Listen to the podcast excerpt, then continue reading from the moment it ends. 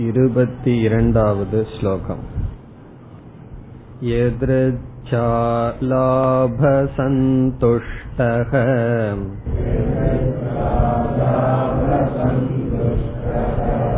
द्वन्द्वातीतो विमत्सरः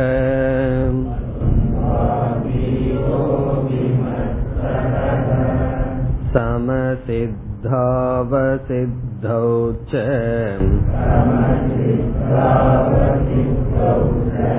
कृत्वापि न निबध्यते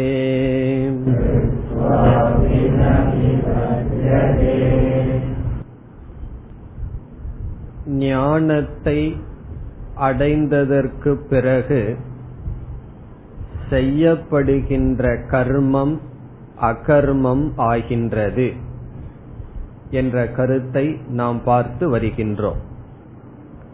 கர்மத்தில் அகர்மத்தை பார்த்தல் என்ற ஞானத்தை யார் உடையவர்களாக இருக்கிறார்களோ அவர்கள் செய்கின்ற கர்மம் அகர்மம். இதனுடைய பொருள் அவர்கள் செய்கின்ற கர்மத்திலிருந்து பாப புண்ணியம் அல்லது பந்தம் என்பது அவர்களுக்கு வராது. இப்படி பேசி வருகின்ற பகவான் இரண்டு விதமான ஞானிகளை பற்றி பேசுகின்றார். ஒன்று ஞானத்தை அடைந்து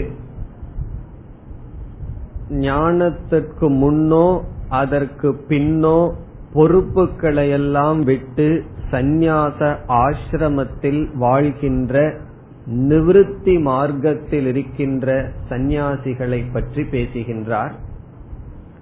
இனி ஒன்று பிராரப்தத்தினுடைய வசத்தினால் ஞானத்துக்கு பிறகும் கர்மத்தில் ஈடுபட்டு கொண்டிருக்கின்ற ஞானிகளை பற்றி வர்ணித்து வருகின்றார்.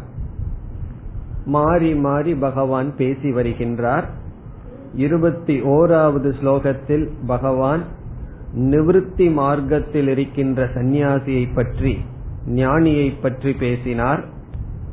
தியக்த சர்வ பரிகிரக வாழ்க்கைக்கு தேவையான பொருள்களையும் கூட துறந்தவர்கள்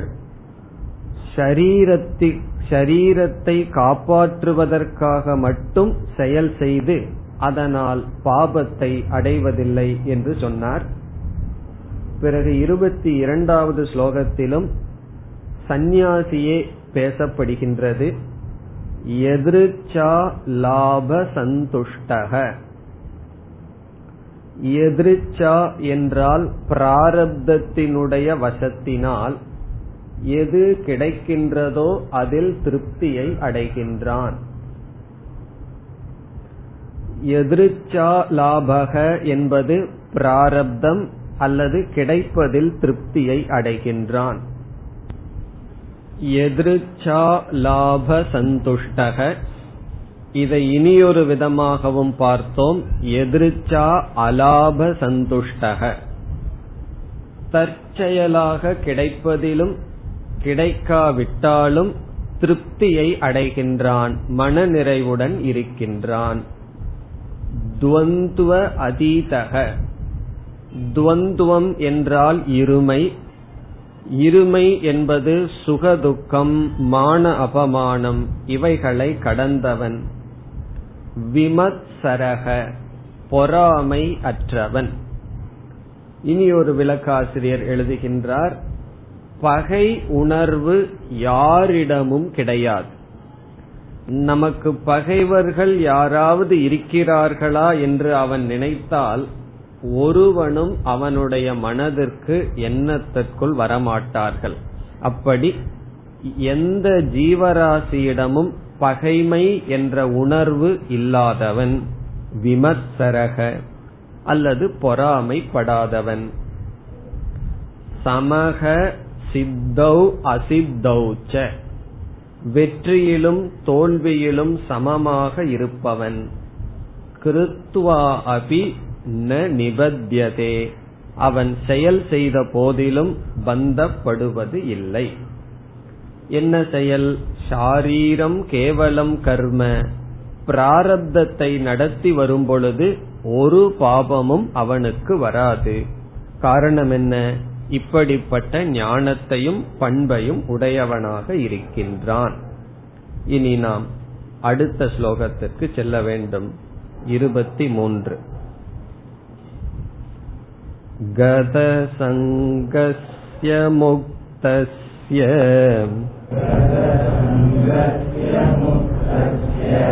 ज्ञानावस्थितचेतसः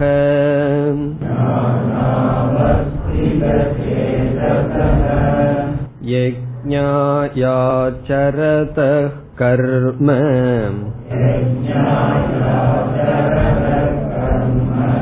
समग्रं प्रविलीयते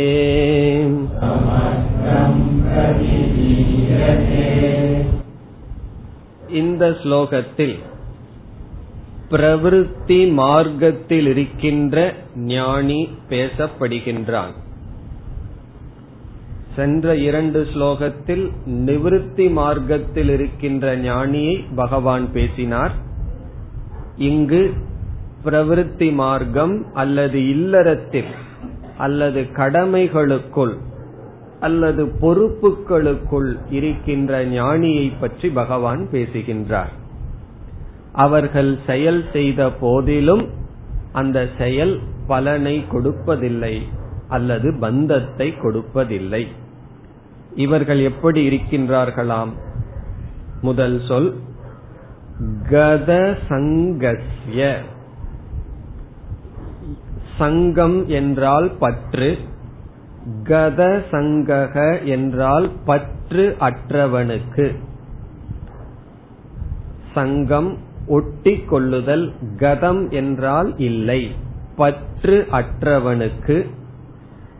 அடுத்த சொல் முக்தஸ்ய முக்தனாக இருப்பவனுக்கு.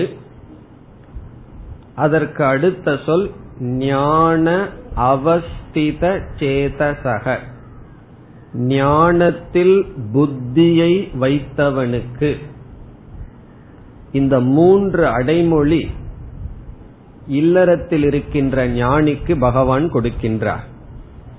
சங்கம் அற்றவன் முக்தனாக இருப்பவன் முக்தி என்றால் விடுதலை அடைந்தவன் ஞானத்தில் மனதை வைத்தவன்.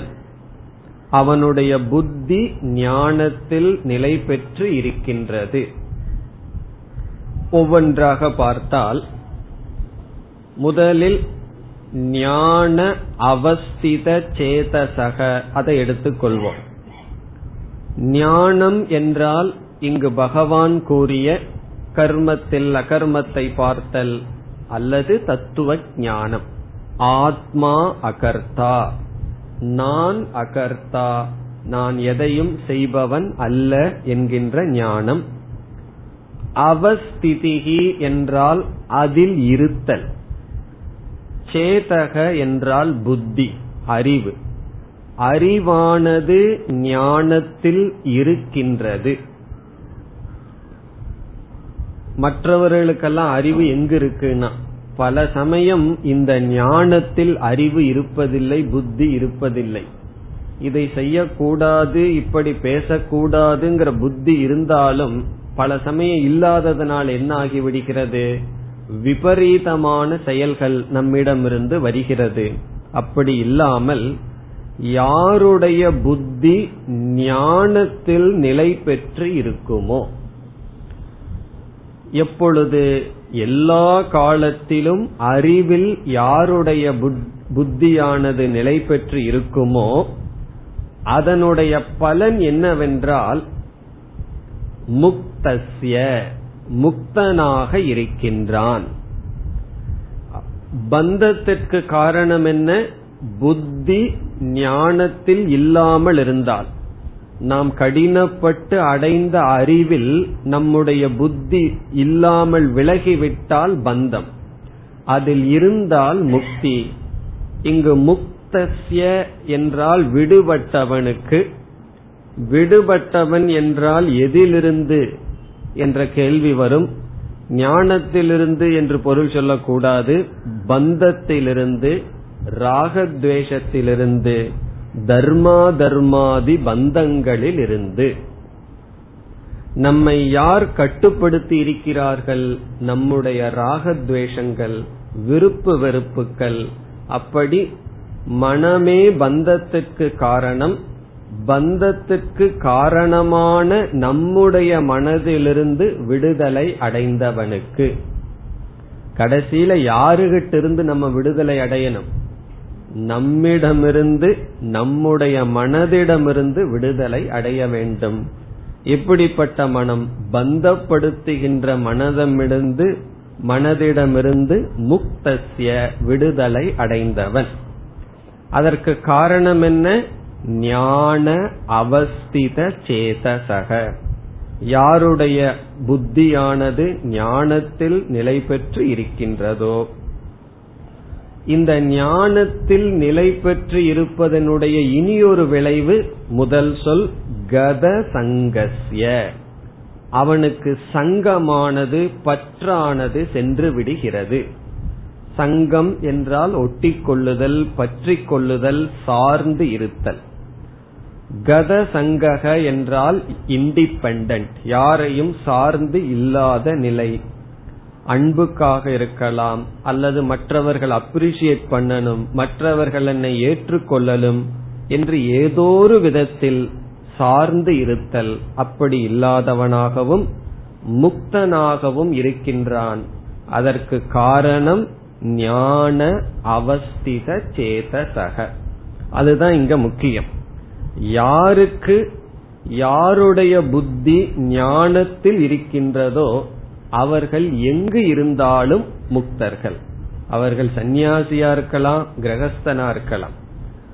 ஞானத்தில் புத்தி இல்லாமல் குகைக்குள் இருந்தாலும் அல்லது மாளிகையில் இருந்தாலும் அவன் பந்தப்பட்டவன். ஞானத்தில் ஒருவனுக்கு புத்தி இருந்து அவன் மாளிகையில் இருந்தாலும் வனத்தில் இருந்தாலும் அவன் முக்தன். முக்திக்கு என்ன காரணம்னா ஆசிரமமோ மாளிகையோ குகையோ கிடையாது. ஞானம்.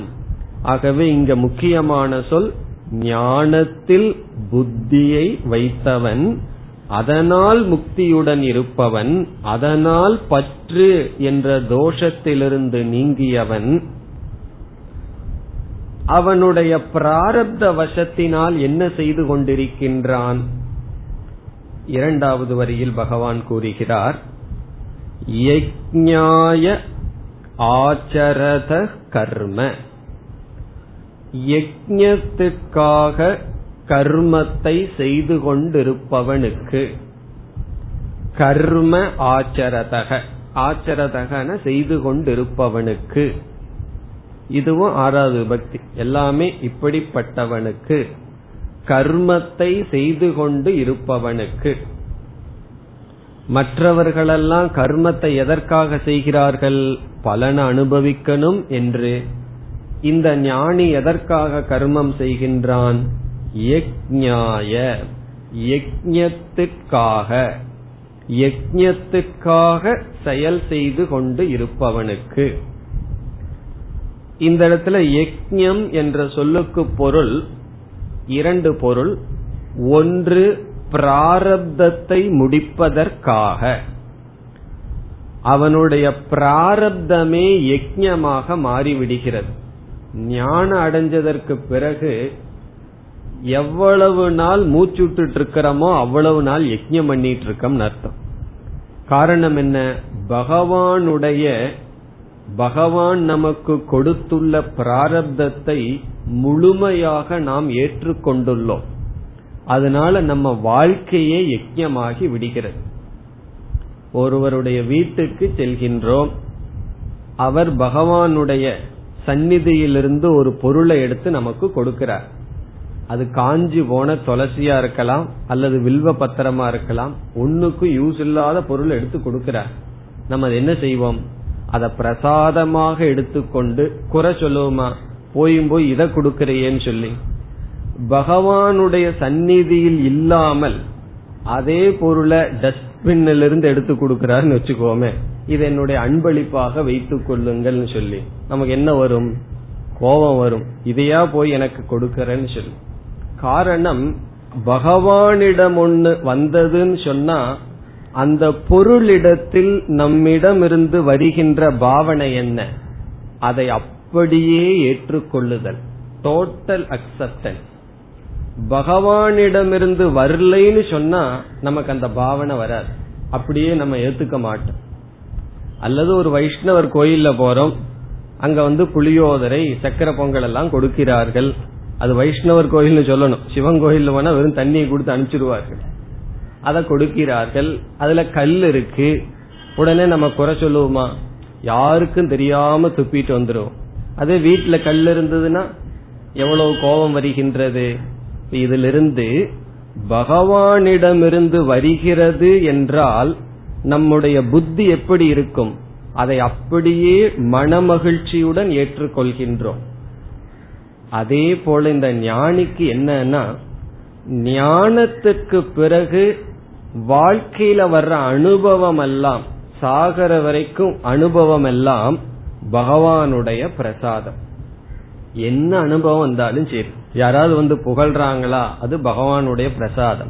இகழ்கிறார்களா அது பகவானுடைய பிரசாதம் என்று முழு வாழ்க்கையையே பகவானுடைய பிரசாதமாக கொள்வதனால் வாழ்க்கையே யஜ்யம் ஆகிறது.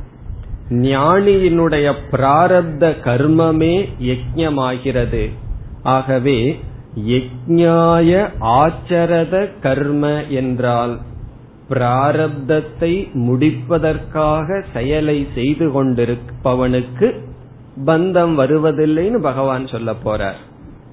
இனி யக்ஞாய என்பதற்கு இரண்டாவது பொருள் லோக சங்கிரகம். உலக நன்மைக்காக அவன் செயல் செய்து கொண்டு இருந்தால். முதல் பொருள் அவனுடைய வாழ்க்கையே யஜ்யம் காரணம் என்ன அவனுக்கு கிடைச்சிருக்கிற வாழ்க்கைய பகவான் கொடுத்த பிரசாதமாக நினைக்கின்றான். நம்ம அதை சிந்திச்சே பார்க்கறதில்லை. நமக்கு ஒரு ஆயுள் இருந்ததுன்னா அது பகவான் கொடுத்த பிரசாதம்னு நினைச்சு பார்க்கணும். நமக்கு எவ்வளவு தூரம் ஆயுள் இருக்கோ அதுவும் பகவான் கொடுத்த ஒரு பிரசாதம் அன்பளிப்பு. அந்த விதத்தில் வாழ்க்கையை கடத்துவதே அவன் செய்கின்ற கர்மம். இனி ஒன்று உலக நன்மைக்காக ஏதாவது கர்மத்தில் ஈடுபட்டு கொண்டிருந்தால் அதனுடைய பலன் பாப புண்ணியம் அவனுக்கு வராது. அதனால் பந்தப்பட மாட்டான்.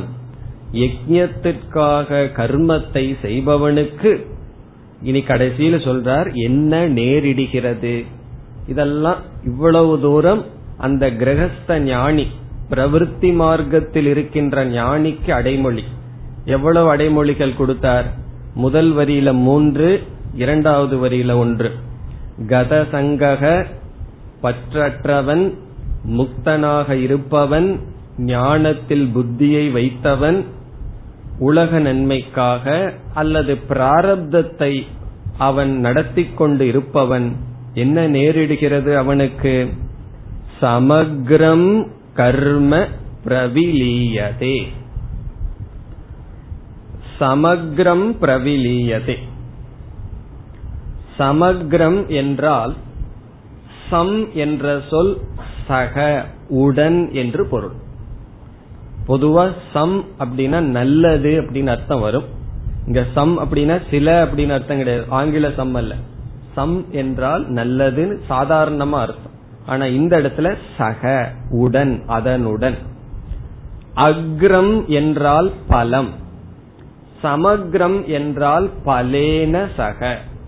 பலத்துடன் கர்மமானது பிரவிலீயதே. நசிந்து விடுகிறது நாசத்தை அடைகிறது.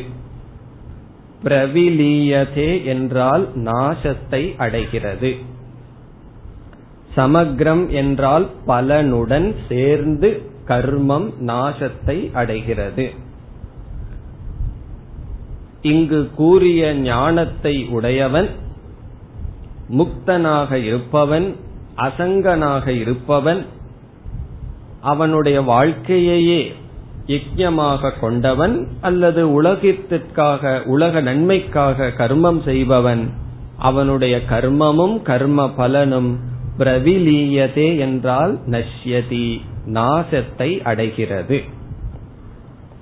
இனி அடுத்த ஸ்லோகத்தில் பகவான் இந்த கருத்தை முடிவுரை செய்கின்றார் இருபத்தி நான்காவது ஸ்லோகம் ब्रह्मार्पणम् ब्रह्महविः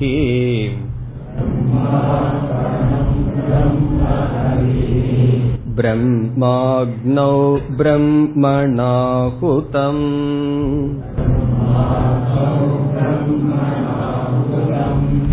ब्रह्मैव तेन गन्तव्यम्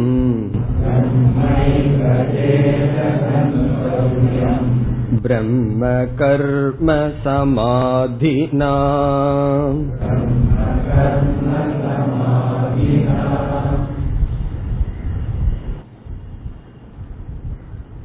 இந்த ஸ்லோகத்தில் பகவான் ஞான கர்ம சந்நியாசம் என்ற தலைப்பை முடிவுரை செய்கின்றார்.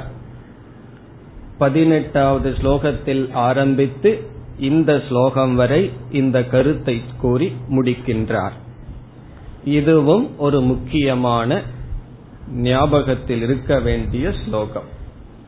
இதை கேட்ட உடனே சில பேர்த்துக்கு சாப்பாட்டு ஞாபகம் வந்துடும் சாப்பாட்டை பத்தி பகவான் சொல்ல போறாருன்னு சொல்லி. காரணம் என்ன? பலர் இதை சாப்பிடுவதற்கு முன் சொல்லிட்டு சாப்பிடுறதுனால இதுல ஏதோ சாப்பாட்டை பத்தி பகவான் சொல்ல போறாருன்னு நமக்கு தோன்றலாம். ஏன் சாப்பிடுவதற்கு முன் இதை சொல்றோம்னு பின்னாடி பார்க்கலாம். இதில் என்ன சொல்ல போகின்றார் பகவான் என்றால் சென்ற ஸ்லோகங்களில் கர்மம் செய்தாலும் அந்த கர்மமானது தன்னுடைய பலனை கொடுக்காமல் நாசத்தை அடைகிறது என்று சொல்லி வந்தார். செயல் செய்த போதிலும் ஞானியா இருந்தா சரீரத்தை காப்பாற்றுவதற்கு செயல் செய்த போதிலும் பிரவிற்த்தி மார்க்கத்தில் இருக்கின்ற ஞானியாக இருந்தால் எந்த செயல் செய்தாலும் அது பாப புண்ணியத்தை கொடுக்காமல் நாசத்தை அடைகிறது என்று சொன்னார். இங்கு அதற்கு காரணம் ஒன்று சொல்லப்படுகிறது. எதனால் யாது காரணத்தினால் ஞானி செய்கின்ற செயல் பாப புண்ணியத்தை அல்லது பந்தத்தை கொடுப்பதில்லை. அஜானி செய்கின்ற செயல் பந்தத்தை கொடுக்கின்றது. அதற்கு ஏற்கனவே ஒரு காரணம் சொன்னார். பலனில் ஆசை இல்லாதது என்ற காரணம் சொல்லப்பட்டது. இங்கு இனி ஒரு காரணம் சொல்லப்படுகிறது. எல்லாம் ஒன்றுதான் இங்கு வேறு காரணத்தை சொல்கின்றார். இப்ப இந்த ஸ்லோகத்தினுடைய மைய கருத்து என்ன? சாரம் என்ன? எந்த காரணத்தினால் கர்மமானது பந்தத்தை கொடுக்காமல் அழிகின்றது? அந்த காரணம் இங்கு சொல்லப்படுகிறது. நாபுக்தம் க்ஷீயதே கர்ம என்று ஒரு ஸ்லோகம் இருக்கின்றது அபுக்தம் கர்ம ந க்ஷீயதே. அபுக்தம் என்றால் அனுபவிக்காத கர்மமானது அழிவதில்லை. கல்ப கோடி சதைரபி நூற்று கணக்கான கல்ப கோடி இருந்தாலும் அனுபவிக்காத கர்மமானது நக்ஷீயதே பிறகு அவசியமேவ போக்தவ்யம். நாம் செய்ததை கண்டிப்பாக அனுபவிக்க வேண்டும். கிருதம் கர்ம சுபாசுபம். சுபம் அசுபம் என்கின்ற கர்மத்தை கர்ம பலனை அனுபவித்துத்தான் தீர வேண்டும். கர்ம தத்துவத்தில் ஒருவருடைய பாப பின்னியம் இனியொருவருக்கு போகாது. ஒரு கருத்து. இனி ஒன்று பாப புண்ணியம் அனுபவித்தால் தான் தீரும் என்பது அசைக்க முடியாத ஒரு கருத்து கர்மாவினுடைய தத்துவத்தில். எல்லா தத்துவத்துக்கும் விதிவிலக்கு ஒன்று இருக்குமே. அந்த விதிவிலக்கு என்னவென்றால் ஞானத்தினால் மட்டும் கர்மம் அனுபவிக்காமல் போகின்றது. அது ஏன் என்ற காரணம் இங்கு பேசப்படுகின்றது. இந்த ஸ்லோகத்துல என்ன காரணம் பகவான் சொல்றார்? கர்மத்தை செய்தாலும் அது ஏன் பாப புண்ணியத்தை கொடுக்காமல் பிரவிலீயதே நாசத்தை அடைகிறது? அதுக்கு பதில் இங்கு வரப்போகிறது. முதல்ல பதில சுருக்கமா பார்த்துட்டு பிறகு இந்த ஸ்லோகத்தை விசாரம் செய்யலாம். அதற்கு பதில் இந்த ஸ்லோகத்தில் சொன்ன பதில் பிரம்ம திருஷ்டிகி பிரம்ம திருஷ்டி என்பதை பகவான் பதிலாக கூறுகின்றார். பதிலாக கூறுகிறார்னா எதற்கு பதிலாக கூறுகிறார்? கேள்வி மறந்திரலையே ஒருவன் செயல் செய்த போதிலும் கர்மமானது பந்தப்படுத்தாமல் எப்படி ஏன் நாசத்தை அடைகிறது? அதற்கு பதில் பிரம்ம திருஷ்டி பிரம்மத்தை பார்க்கின்ற காரணத்தினால் பிரம்ம திருஷ்டியை உடையவனாக இருக்கின்ற காரணத்தினால் என்று பகவான் இங்கு பேசுகிறார். இனி நாம் விசாரத்திற்குள் செல்லலாம்.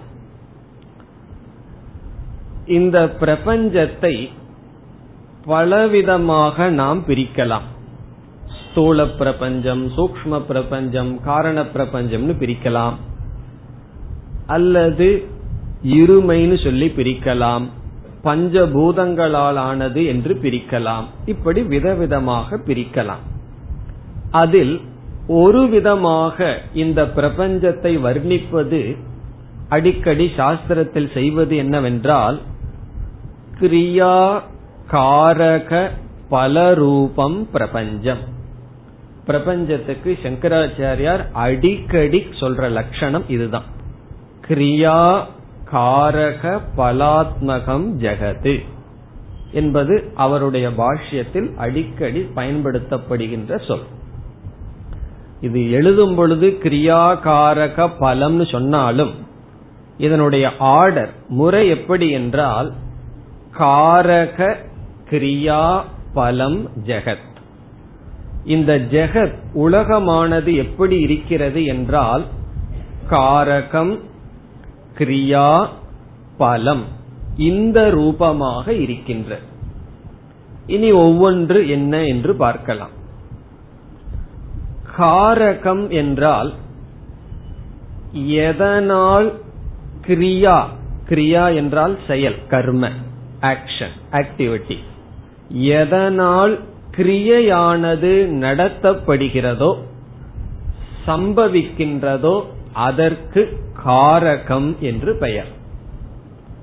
இந்த வகுப்பு முழுவதும் காரகம்ங்கிற சொல்லிலேயே நம்ம பார்க்க போறோம். அதனால அந்த சொல்லினுடைய பொருள் நன்கு புரிந்திருக்க வேண்டும். கிரியையினுடைய உற்பத்திக்கு எது காரணமோ அதற்கு காரகம் என்று பெயர். கிரியா உற்பத்தேகே காரணம் காரகம்.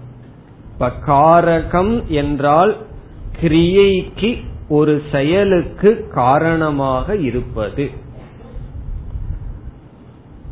இந்த மூன்று சொற்களை பார்த்தால் காரகம் கிரியா பலம் என்று பார்த்தால் காரகத்திலிருந்து கிரியையானது உற்பத்தி ஆகின்றது காரகஜன்யா கிரியா.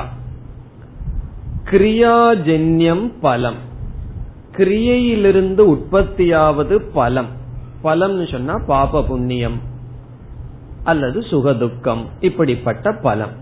இந்த உலகமே என்னன்னா காரகம்.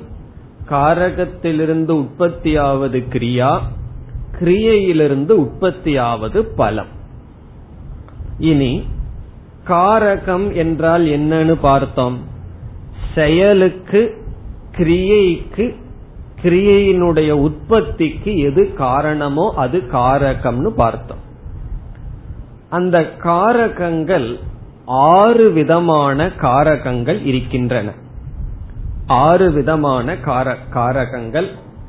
இதெல்லாம் இலக்கணம் படித்தவர்களுக்கு தெரிந்த விஷயமாக இருக்கும். அவைகள் ஆறு என்னென்ன என்றால் முதல் காரகம் கர்த்தா.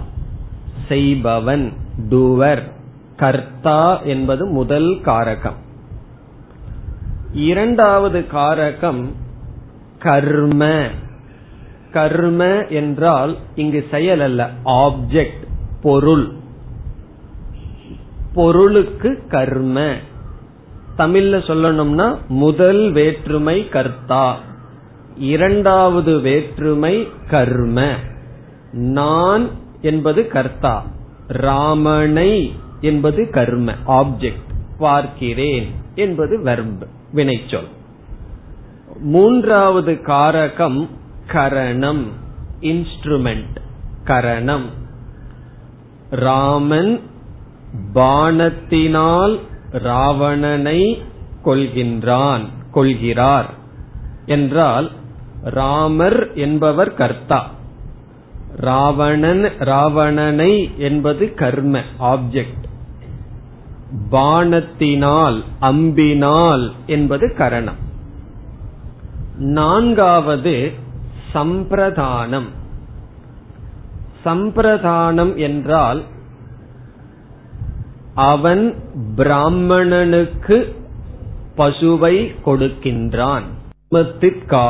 என்பது நான்காவது. ஐந்தாவது அபாதானம் என்று சொல்லப்படுகிறது. அபாதானம்னா ஒன்றிடமிருந்து மரத்திடமிருந்து இலைகள் விழுகின்றன.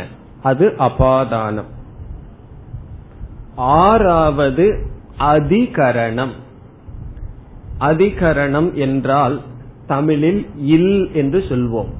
பூமியில் ஆசனத்தில் அமர்ந்திருக்கின்றேன் என்று சொல்வது. ஆதாரம் அதிகரணம்.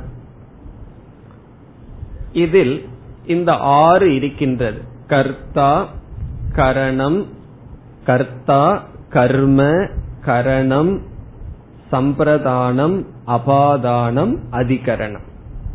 இந்த ஆறும் சேர்ந்தா சேர்ந்து என்ன உற்பத்தி செய்கிறது என்றால் செயலானது கிரியையானது சம்பவிக்கின்றது. இந்த ஆறுமே இருக்கணுங்கிற அவசியம் இல்லை ஆறுல ஏதோ ஒன்று இரண்டு இருந்தாவே போதும் கிரியையை உற்பத்தியாக. ஒரு செயல் வருவதற்கு இந்த ஆறில் ஒன்றுமே இல்லைன்னு வச்சுக்குவோமே. ஒரு ஆக்டிவிட்டிஸும் வராது. ஒரு செயல் உற்பத்தியாக வேண்டும் என்றால் இந்த ஆறுல ஏதாவது ஒன்று இருந்துதான் ஆகணும். பார்க்கிறான் என்ற செயல் செய்யணும்னா கர்த்தாவை சொல்லி ஆகணும் கர்மத்தையும் சொல்லணும். எதை பார்க்கின்றான்? சொல்லாட்டியும் பரவாயில்ல. கர்த்தா அவசியம். இவ்விதம் எல்லா விதமான செயலுக்கும் காரணமாக இருப்பது இந்த ஆறு விதமான காரகம். இதத்தான் விபக்தின்னு சமஸ்கிருதத்தில் சொல்வது. தமிழில் இதை நாம் வேற்றுமை என்று கூறுவது. இந்த ஆறு விதமான காரகத்திலிருந்து உற்பத்தியாவது கிரியா. கர்ம. அந்த கிரியையிலிருந்து உற்பத்தியாவது பலன். இனி இலக்கணத்தை எல்லாம் மறந்துடுவோம் அடுத்த பாயிண்ட்டுக்கு வருவோம். வேதாந்தத்துக்கு வந்தால் காரகம் என்பது ஒரு விதமான துவைத புத்தி. ஒருவன் ஒரு செயல் செய்கிறான்னு சொன்னா நான் இதை செய்கின்றேன். நான் இதை கொடுக்கின்றேன். நான் இதை பார்க்கின்றேன்.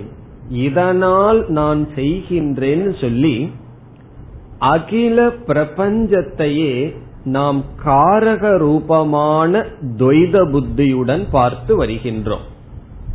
எதை பார்த்தாலும் கிரியைக்கு சாதனமாகவே பார்த்து வருகின்றோம். சில பேர் ஒரு நல்ல கோழி ஆட பார்த்தாலே கர்ம காரகமா பார்ப்பார்கள். சாப்பிடுவதற்கு இது நல்லா இருக்குன்னு பார்ப்பார்கள். அது பகவானுடைய படைப்பு எவ்வளவு அழகா இருக்குன்னு பார்க்க மாட்டார்கள். அப்படி இந்த உலகத்திலேயே நம்முடைய திருஷ்டி எப்படி இருக்கும்னா நம்முடைய எல்லா கிரியைக்கு செயலுக்கு காரணமாகவே துவைத புத்தியுடன் பார்த்து வருகின்றோம். இந்த ஸ்லோகத்துல பகவான் சொல்றார் ஞானி இந்த உலகத்தை பார்க்கும் பொழுது காரக புத்தியுடன் பார்ப்பது இல்லை. ஆறு விதமான பேத புத்தி ஞானிக்கு இல்லை. அதுதான் இந்த ஸ்லோகத்தினுடைய சாரம். காரகம்னு என்ன? கிரியையை உற்பத்தியாவது கிரியைக்கு உற்பத்தியாவதற்கு காரணமாக இருக்கின்ற காரகம் என்கின்ற துவைத புத்தி இந்த பிரபஞ்சத்தில் ஞானியிடம் கிடையாது. அவனுக்கு எந்த காரகமும் இல்லை. அந்த காரகத்தை மனதிலிருந்து நீக்கிவிட்டான். அப்படின்னு என்னன்னா யாரையுமே எதையுமே கர்த்தாவா பார்க்கறதில்லை. எதையுமே பொருளாக பார்ப்பதில்லை. கரணமாக பார்ப்பதில்லை சம்பிரதானமாக எதுவாகவும் பார்ப்பதில்லை. அவைகளெல்லாம் ஞானத்தில் நீக்கப்பட்டு விட்டது. இத பகவான் சொல்ல விரும்புகின்றார். இதை எப்படி சொல்கிறார் என்றால் இதுதான் பகவான் இங்கு நமக்கு சொல்ல விரும்புகின்ற கருத்து. என்ன கருத்தை சொல்ல விரும்புகிறார்? இந்த உலகத்தில் காரக புத்தி எல்லோருக்கும் இருக்கிறது. காரக புத்தி என்றால் உலகத்தையே நாம் இவ்விதம் பிரித்து விட்டோம். ஆறு விதமான காரகமாக பிரித்து இந்த துவைத புத்தியுடன் வாழ்ந்து வருகின்றோம். அந்த இருமை என்ற புத்தி உணர்வானது அவனுக்கு இல்லை. அதில் பிரம்மத்தை பார்க்கின்றான். பிரம்ம திருஷ்டியை இதில் உடையவனாக இருக்கின்றான்.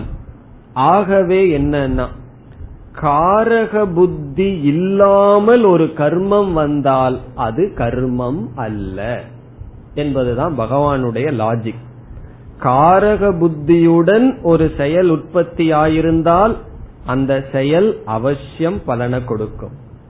காரக புத்தி இல்லாமல் ஒரு செயல் உற்பத்தி ஆயிருந்தால் அது உற்பத்தியான செயல் செயல் இல்லாமைக்கு சமம். பிறகு ஒரு சந்தேகம் நமக்கு வரலாம்.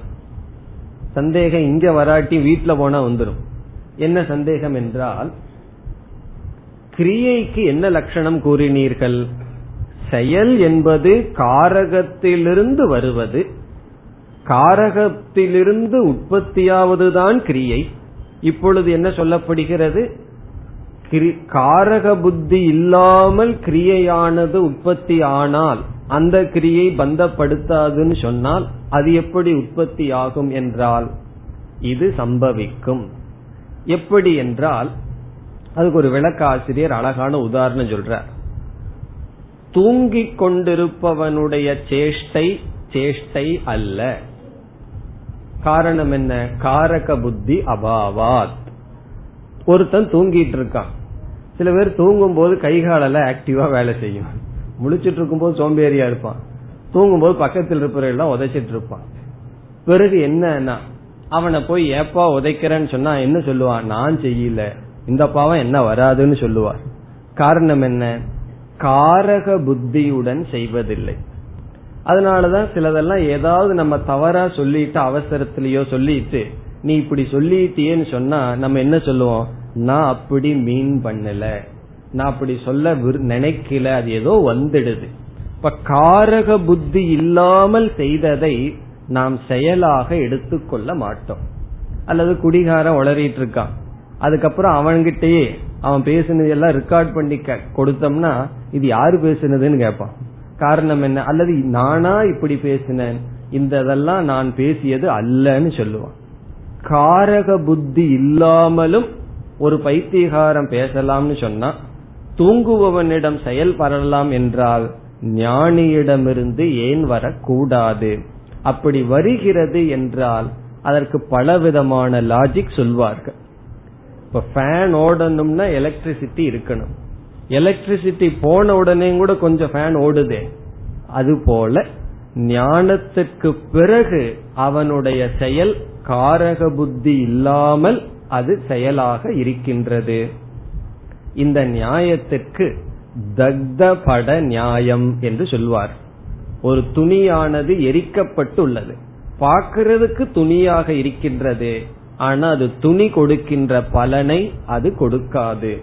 அப்படி ஞானத்துக்கு பிறகும் பிராரப்தத்தினுடைய வசத்தினால் செய்யப்படுகின்ற செயல்கள் காரக புத்தியிலிருந்து வராத காரணத்தினால் அவனுடைய செயல்கள் பாப புண்ணியத்தை கொடுப்பதில்லை.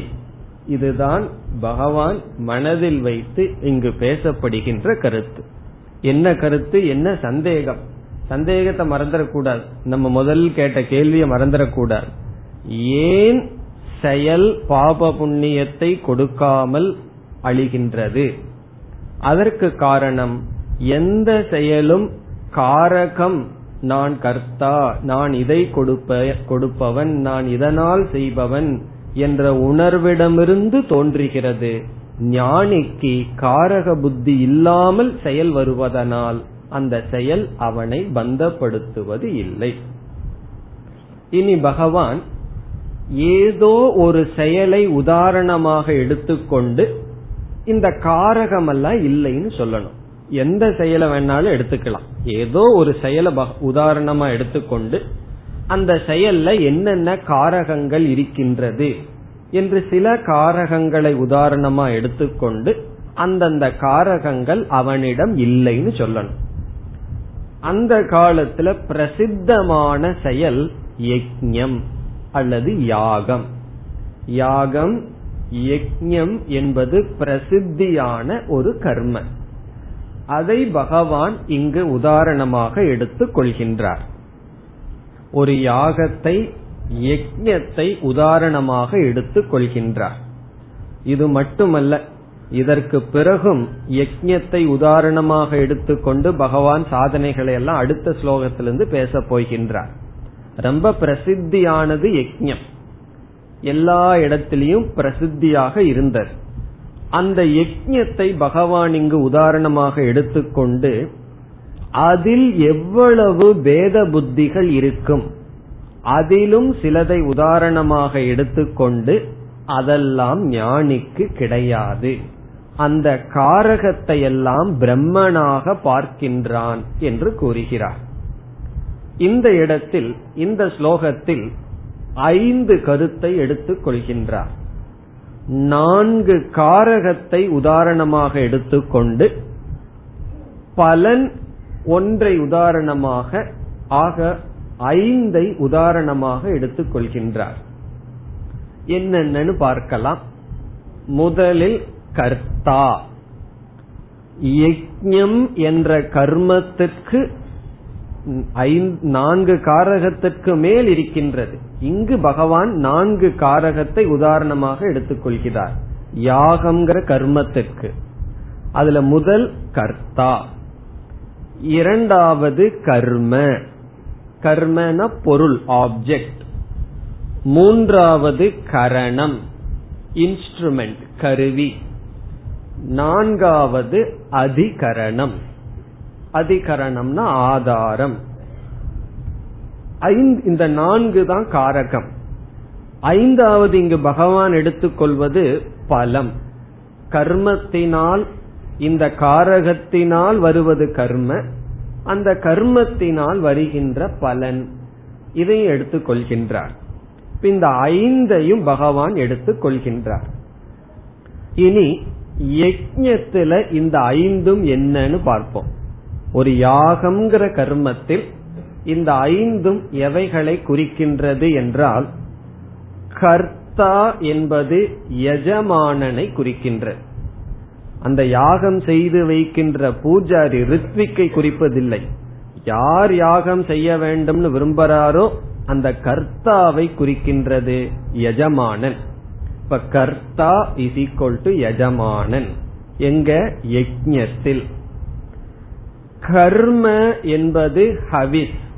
எதை நாம் தியாகம் செய்கின்றோமோ அது கர்ம. அத வந்து ஹவிஹி. ஹவிஹி என்றால் நாம் ஆஜ்யமாக கொடுப்பது. அது நெய்யாக இருக்கலாம் பாலாக இருக்கலாம். எதை ஹோம குண்டத்துல தியாகம் பண்றமோ அதற்கு ஹவிஹி என்று பெயர். அது கர்ம. மூன்று கரணம். கரணம்னு சொன்னா யாகத்துல ஹோம குண்டத்துல நம்ம கைய கையில் எடுத்து தூக்கி போடக்கூடாது. அதுக்கு ஒரு கரண்ட் இருக்கும் ஸ்பூன் இருக்கும். அதன் வழியாகத்தான் ஹோம குண்டத்தில் நாம் அர்ப்பணம் செய்ய வேண்டும். அந்த ஸ்பூன் கரணம் அந்த கரணம் என்பது இங்கு அர்ப்பணம் என்ற சொல்லில் சொல்லப்படுகிறது. மூன்றாவது அர்ப்பணம். அர்ப்பணம்னா இந்த இடத்துல கரண்டின்னு அர்த்தம் ஸ்பூன் இந்த யாகம் செய்வதற்கும் அர்ப்பணம்னு ஒரு அர்த்தம் இருக்கு. ஆனால் இந்த ஸ்லோகத்தில் பகவான் கரணத்தை அர்ப்பணம் என்று சொல்கிறார். பிரம்ம அர்ப்பணம் தான் ஆரம்பிக்கின்றது. இப்ப அர்ப்பணம் என்றால் ஸ்பூன் கரண்டி. கரண்டினா நம்ம சாப்பிடுற ஸ்பூன் அல்ல. யாகத்தில் போடப்படுகின்ற ஹவிசை எடுத்து விடுவதற்கு கருவியாக இருக்கின்ற கரணம் அர்ப்பணம். நான்காவது அதிகரணம். அதிகரணம் என்பது அக்னி அல்லது ஹோமகுண்டம். எதை வேண்டுமானாலும் எடுத்துக் கொள்ளலாம். அக்னி அல்லது ஹோமகுண்டம் அதிகரணம். அதிகரணம்னா ஆதாரம். ஹவிச எங்க போடுவோமோ அது அதிகரணம். அது அக்னிக்குள்ள போடுறோம்னு சொல்லலாம் அல்லது ஹோம குண்டத்துல போடுறோம்னு சொல்லலாம். இந்த நான்கு என்னன்னா நான்கு விதமான காரகங்கள் யஜ்யத்தில் இடம்பெறுகின்றன. இனியும் இருக்கின்றது. அதாவது எந்த தேவதைய குறிச்சு நம்ம வணங்குறோமோ அது சம்பிரதானம் அதெல்லாம் இருக்கின்றது. அதெல்லாம் பகவான் இங்கு பேசவில்லை. காரணம் என்னன்னா உதாரணத்துக்கு எடுத்து சொல்லி இந்த எல்லா விதமான காரகத்திலும் பிரம்ம புத்தி இருக்கின்றதுன்னு சொல்ல போற. இனி ஐந்தாவதாக இந்த யஜ்யம் பண்ண என்ன கிடைக்கும்னா சொர்க்கம் என்கின்ற பலன். யாகத்தினுடைய பலன் சொர்க்கம். எப்படி என்ன சங்கல்பத்துடன் பண்றோமோ அந்த பலன். உதாரணமா நம்ம சொர்க்கத்தை எடுத்து கொள்ளலாம். இப்ப சொர்க்கம் முதலிய பலன். இந்த ஐந்த பகவான் எடுத்துக் கொள்கின்றார். எடுத்துக்கொண்டு என்ன சொல்ல போறார்? எல்லா செயலுக்கும் எல்லா கிரியைக்கும் காரணமாக இருப்பது காரகம். காரக புத்தியுடன் கிரியை உருவாக்கப்பட்டால் அந்த கிரியை பந்தப்படுத்தும். காரகம் இல்லாமல் கிரியை செய்யப்பட்டால் அது பந்தப்படுத்தாது. இதுதான் சாரம். இங்கு யாகம்ங்கிற ஒரு உதாரணத்தை எடுத்துக்கொண்டு இந்தந்த காரகங்கள் அவனிடம் இல்லை. பிறகு இந்த காரகத்தில் எதை பார்க்கின்றான்? பகவான் சொல்ல போறார் பிரம்ம. பிரம்ம திருஷ்டி. இந்த எல்லா காரகத்திலும் அவன் பிரம்மத்தை பார்க்கின்றான். இந்த உலகம் எதை காரகமாக பார்க்கின்றதோ அதை இவன் பிரம்மனாக பார்க்கின்றான். எஜமானன எஜமானன்னு பார்க்கல பிரம்மனாக பார்க்கின்றான். ஹவிச ஹவிசாக பார்க்கவில்லை பிரம்மனாக பார்க்கின்றான். அர்ப்பணத்தை அர்ப்பணமாக ஸ்பூன ஸ்பூனா பார்க்கல பிரம்மமாக பார்க்கின்றான். ஹோமகுண்டத்தையும் அக்னியையும் பிரம்மனாக பார்க்கின்றான். சொர்க்கலோகமாகட்டும் பலனாகட்டும் அதையும் பிரம்மனாக பார்க்கின்றான். என்பதுதான் சாரம். இனி அடுத்த விசாரம் பண்ணணும். பிரம்மனா பார்க்கிறதுனா என்ன? அது பிறகு பார்க்க இருக்கின்ற விசாரம். இப்ப இங்க இந்த ஸ்லோகத்துல என்ன கருத்து வருகின்றது? ஒவ்வொரு காரகத்தையும் பகவான் சொல்லி காரகத்தில் காரக புத்தி இல்லை பிரம்ம புத்தி இருக்கின்றது என்று சொல்ல போகிறார். பிரம்ம அர்ப்பணம் பிரம்ம ஹவிஹி என்று என்ன சொல்ல போகின்றார்? ஒவ்வொரு காரகத்திலும் அவனுக்கு துவைத புத்தி இல்லை பிரம்ம புத்தி தான் இருக்கின்றது. இதற்கு பகவான் எடுத்துக்கொண்ட உதாரணம் ஹோமம் அல்லது யாகம். வேறு நாம் உதாரணத்தை எடுத்துக்கொண்டால் ஏதாவது உதாரணத்தை எடுத்துட்டு இந்த அஞ்சையும் பார்க்கலாம். வேறு உதாரணமாக நாம் எடுத்துக்கொண்டது உணவு உட்கொள்ளுதல் என்கின்ற உதாரணம். எந்த கர்மம் வேணாலும் எடுத்துக்கலாம். ஓடுறது பார்க்கிறது எதை வேணாலும் எடுத்துக்கலாம். ஹோமம் செய்வதுங்கிறத விட்டு சாப்பிடுதல்ங்கிற கர்மத்தை எடுத்துக்குவோமே. காரணம் என்ன? அந்த கர்மத்தை தான் டெய்லியும் செய்யறோம். டெய்லி எவ்வளவு முறை? ஆளுக்கு ஆளு வேறுபடும்.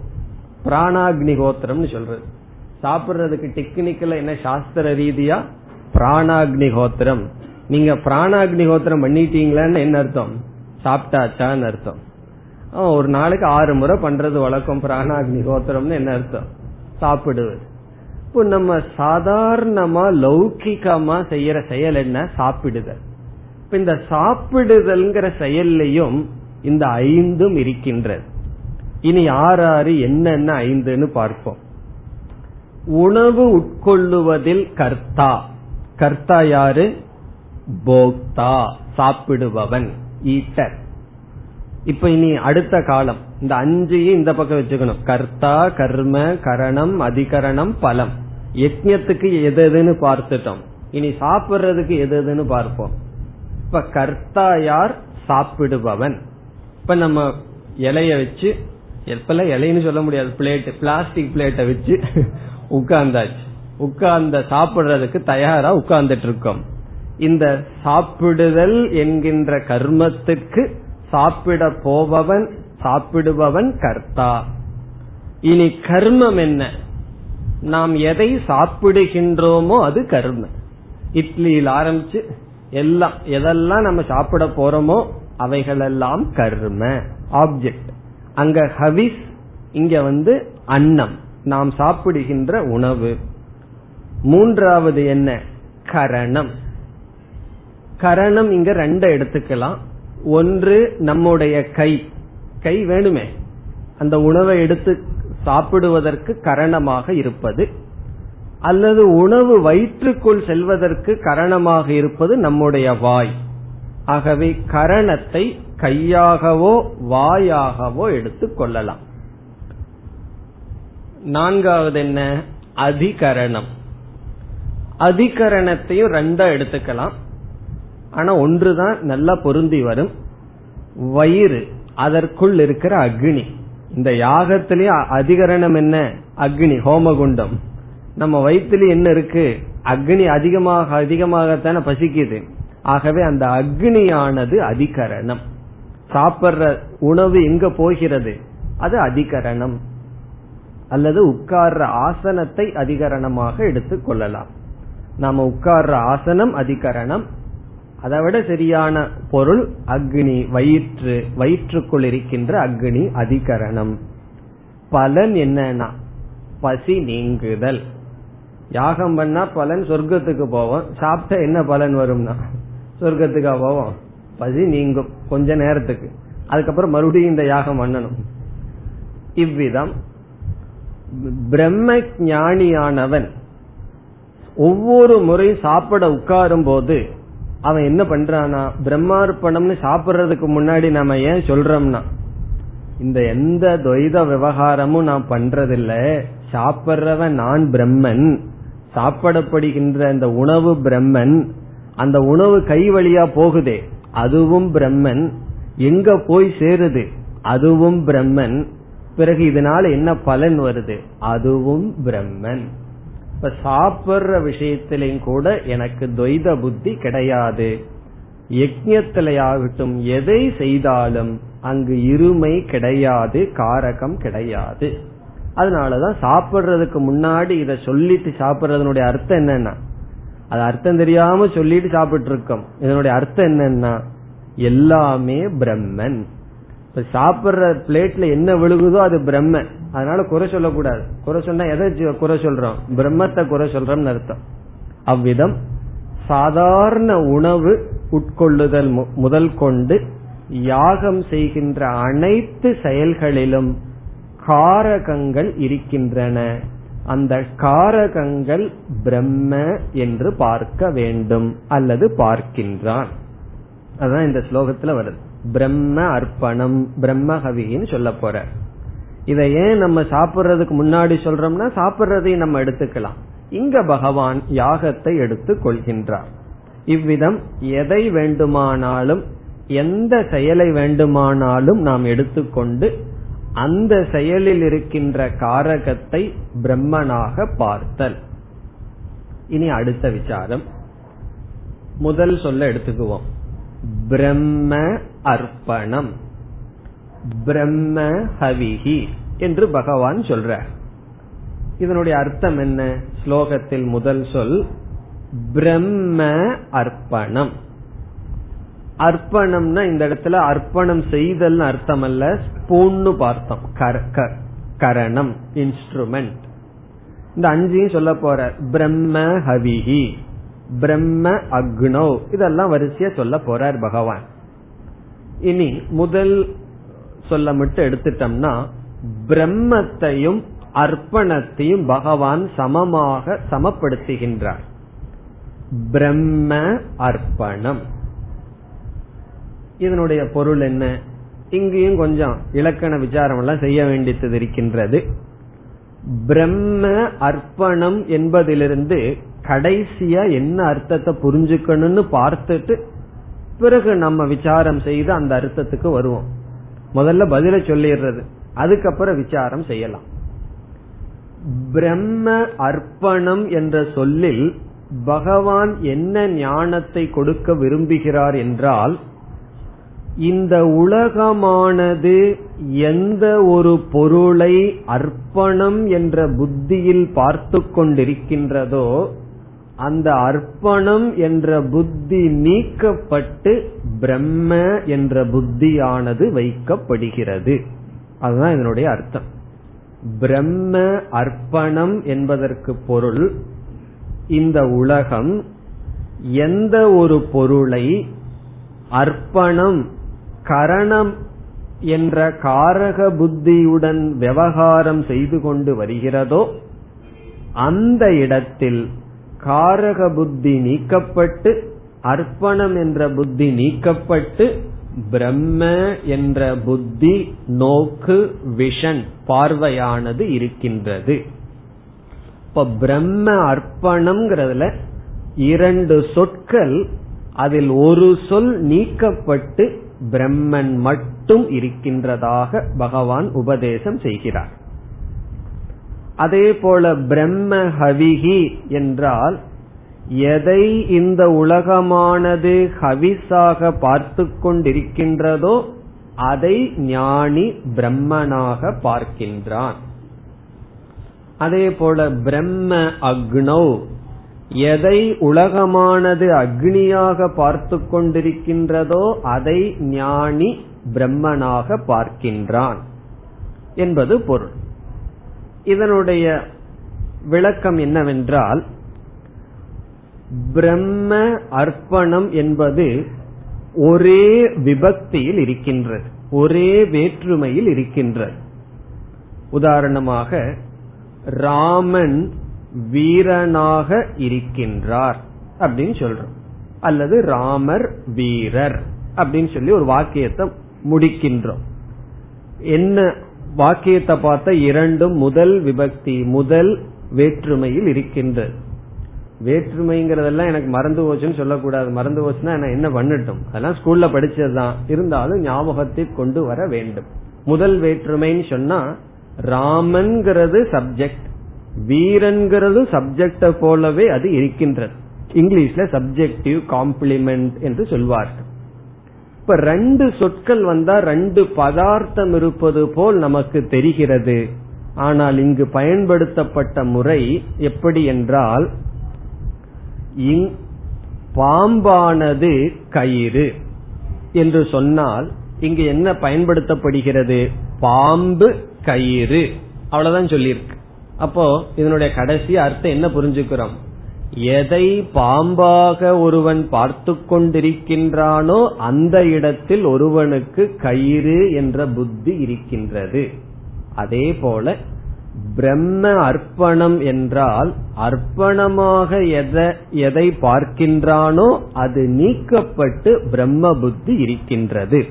இனியும் சுருக்கமா சொன்னா பிரம்மனிடத்தில் அர்ப்பணத்தினுடைய அபாவத்தை பார்க்கின்றான். பிரம்மனிடத்தில் ஹவிசினுடைய அபாவத்தை பார்க்கின்றான் பிறகு என்னன்னா ஏக புத்திகி ஒரே ஒரு புத்தி தான் இருக்கின்றது அந்த அடிப்படையில் பகவான் பேசுகின்றார் இதை மீண்டும் அடுத்த வகுப்பில் சிந்திக்கலாம் ॐ पूर्णमदः पूर्णमिदं पूर्णात् पूर्णमुदच्छते पूर्णस्य पूर्णमादाय पूर्णमेवावशिष्यते ॐ शान्ति शान्ति शान्तिः